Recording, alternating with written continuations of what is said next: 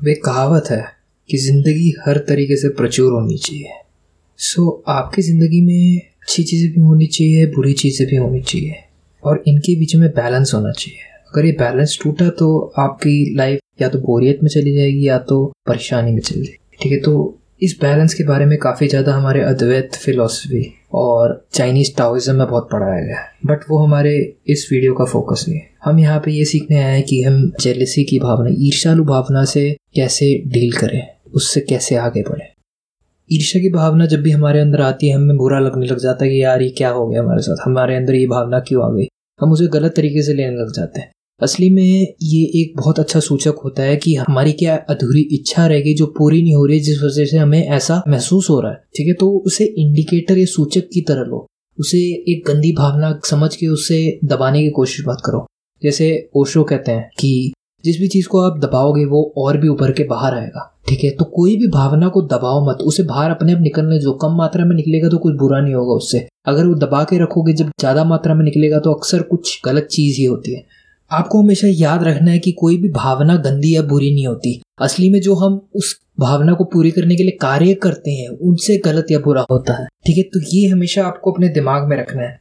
सो, अगर ऐसी कोई चीज़ है जो आपको बहुत पसंद है, पर वो आप पा नहीं पा रहे हो, और आप अगर दूसरे को देखते हो उस चीज़ के साथ तो ये संभाविक है कि आप ईशा की भावना महसूस करोगे कि मेरे पास क्यों नहीं है।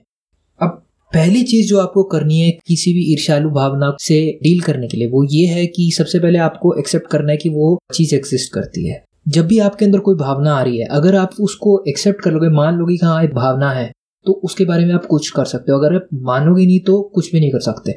दूसरी चीज़ जो आपको करनी है, वो आपको फाइंड आउट करना है कि उसकी जड़ क्या है, किस वजह से आपको ऐसा महसूस हो रहा है कि सामने वाले के पास कोई चीज़ आपने देखी है, जो आपके पास नहीं है, और उस वजह से आपको ईर्षा महसूस हो रही है, या सामने वाले ने कुछ कहा है या करा है जिस वजह से महसूस हो रही है। तो पहले केस में जब सामने वाले को देख के उसके बस किसी चीज़ के होने पे आपको ईर्षा महसूस होती है तो आपको वो नोट डाउन करना है।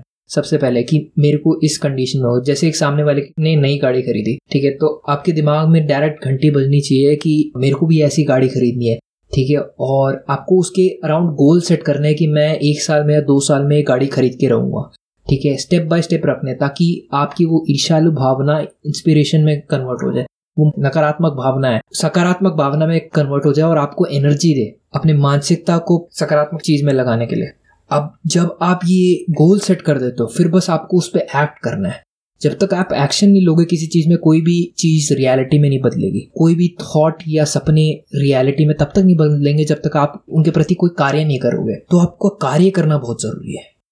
अब सेकंड केस में क्या होता है? जब लोगों के कुछ कहने या करने की वजह से आपको ईर्षा महसूस तो आपको ऐसे लोगों से दूर रहना है। आपको अंडरस्टैंड करना है कि आपकी जो कंपनी है, उसको हमेशा आपको ऐसे चुनना है कि जो आपको अपलिफ्ट करे, जो आपको ऊपर की तरफ़ खींचे, जो आपको इंस्पायर करे, जो आपको आगे बढ़ने पे और कल से बेहतर बनने में मजबूर करे। ठीक है, आपको कभी भी ऐसा ग्रुप नहीं चुनना है जो आपको दबाने की कोशिश करे, आपको नीचा दिखाने की कोशिश करे। पॉजिटिव और अच्छे लोग दुनिया में बहुत हैं, उनको ढूंढिए। उनके साथ रहिए। उनके साथ रहने से आपकी भी ऊर्जा और सकारात्मक हो जाएगी और अच्छी हो जाएगी और आप और खुश महसूस करेंगे।